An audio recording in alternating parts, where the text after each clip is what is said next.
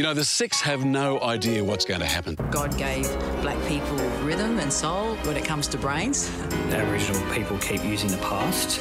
Move on. Probably getting four times the amount that what we get. Yeah, they don't really have jobs. They think it's racist, but why shouldn't I say it? Hey, young guys, it's Lucky Luke uh, from Mount Isa, Northwest Queensland. You're listening to Sovereign Sound on 2AA 98.3. So I thought maybe we'd start if you could just tell us a little bit about yourself, Lucky Luke. Okay. I was born um, in uh, Cloncurry, Northwest Queensland on um, Friday the 13th, and it was also Good Friday at the same time. So um, my grandmother, she sent through a telegram um, saying to my parents, saying, you know, you don't have to be superstitious anymore, and then she gave me the nickname Lucky Luke. So, yeah. Let's maybe talk about, say, the last six months for you. Um, Yeah. I think, well, from from you know an observer's point of view, it's it's looking pretty pretty good. You you released your first album, Whichway, in March, and you were nominated for Best New Talent at the NIMA Awards. Things are sort of things are going all right. Do you reckon? Yeah, it, it's picked up pretty fast. It's, it's kind of crazy. Like, 'cause when I first um, just wanted to do my album, it, you know, I only expected about a hundred people, you know, friends and family to buy it, and, and like my goal was just to for like one day to just go partying and somebody was playing my music. Then you know, then I would have been like, oh yeah, you know, that that's my outcome that I wanted. But for for the Unearthed team, the Triple J Unearthed team to get behind it and then push it, and then and then you know it's just got radio play all around, the- you know, around Australia. It's like that's like beyond my wildest dreams, that type of thing. Yeah, it's been pretty crazy. So maybe let's let's talk a bit a bit before before the sort of last six months. How much hard work went into recording Whichway? Mm, no, not that much of a hard work. Like, um, I will, I, I was, I kind of been like mucking around rapping for like eighteen or two years, and um, like I was just mucking around freestyling with my cousins, you know, every time we we're partying, and then just one, um, then a year into it, I just thought, oh bugger, you know, I'll make an album. So I was just slowly buying beats and slowly writing, and then um, and then once I had like so many tracks together, you know, me and me and my mate, we cut them all back to 13 tracks because it was my lucky number. And then I just flew down to Brisbane and done it all in a week. Yeah, yeah. You make it sound easy, but I think how long was the actual period of writing all these songs? Like you say, you had to cut it down to thirteen, so you must have had a lot more than thirteen. Yeah, I had like 26 songs. Well, see, like everything was like just all over the shop. Like, um, I, I didn't have a whole concept for the album. Like, you know, like, um, you know, like there was some stupid, silly songs, and you know, there was all these other stuff. And then um, I came across this track called uh, "Sky's the Limit," and and it just set the whole tone for the album. Like, you know, what what type of direction I wanted to go with it, and like, you know, just get that positive message out there. Yeah, and so um, Only make moves when your heart's in it.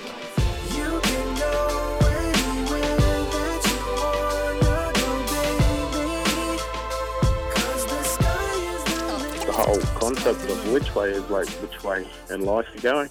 Like I know a lot of times um, people put me on the spot to explain it, and I can't really explain it. But like if you know, you, each song kind of tells you like what point in life like that you're at.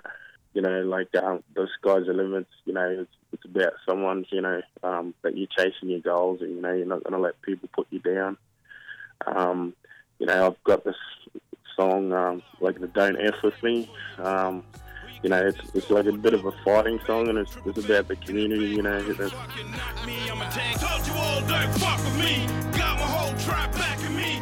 20 deep in that true heat. um, you know, people mess up, and you know, you have these big family fights and everything, and then, like that's kind of telling you, you know, um, that that you're uh, stubborn, you're strong-headed, you know, and like uh, if anything goes down, then you know you just you're gonna back your family and just you know have a fight, and it, you know it's kind of like a young person type of song and, and stuff like that. Yeah. So can I ask? I might ask about a particular song on the album. Um, "Send Me to My Grave." Can you talk a little bit about that song? Yeah, um, it was my grandfather, he was um, his whole tribal group was um, taken away to, Yeah. um, to Island because of um, immoral living. See, my um, my uh, tribal grandfather, he had three wives, and like my actual biological, oh, great grandfather, oh, great great, no, great grandfather, he was not uh, Chinaman. Oh, anyway, so like, because my grandfather, he was fair skinned and everything, you know, they used to rub the the um the python fat on him and you know make him sit in the sun so he could darken up a little bit so he wouldn't get taken away. But um, the police actually um just moved the whole family anyway. So um, you know he lived he lived over there for so many years and then you know he eventually got out and he worked on the stations and stuff like that. And then there there was this one point where he did leave the station and he took off went to another station where his like family was and you know, the police were going to grab him and send him back to the island. But um, because he already had a job, they just left him.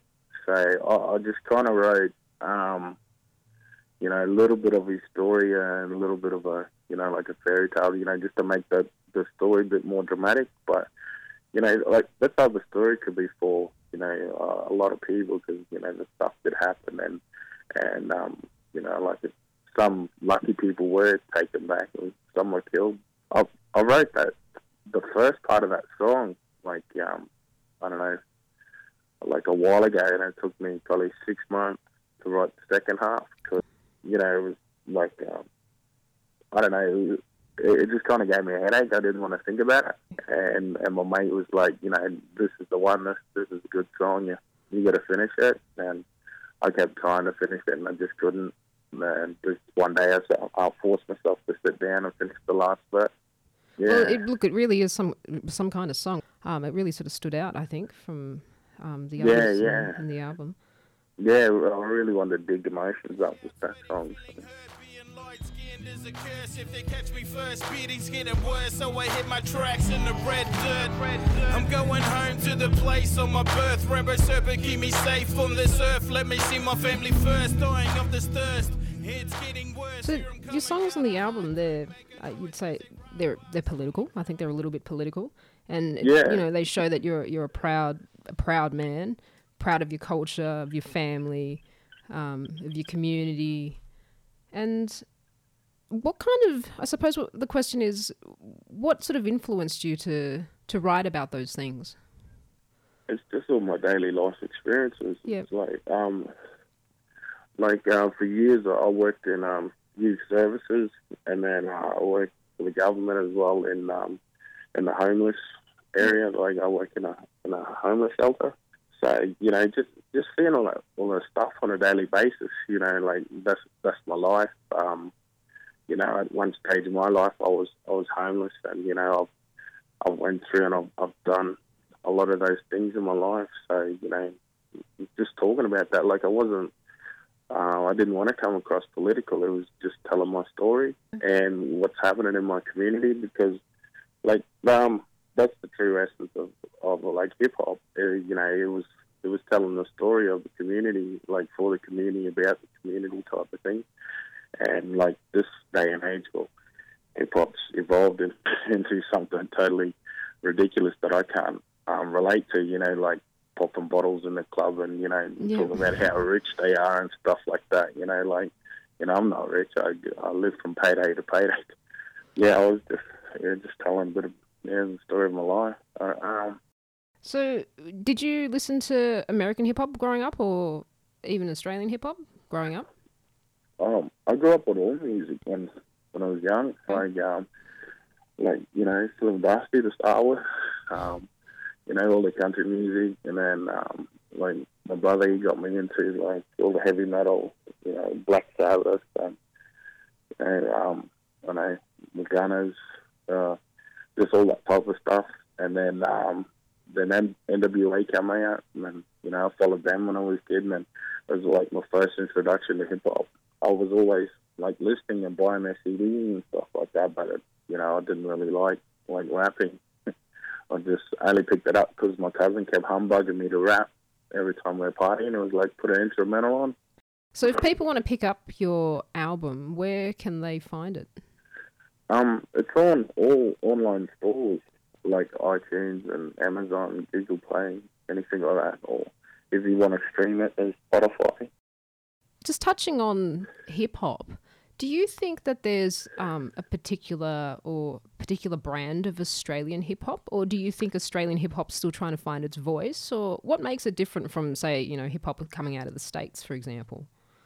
Um, I think I think Australian hip hop, like, um, it's like we're a few decades behind, as in, like, we got to a stage where we liked it, and we didn't. We don't want to move on to what it is now in America.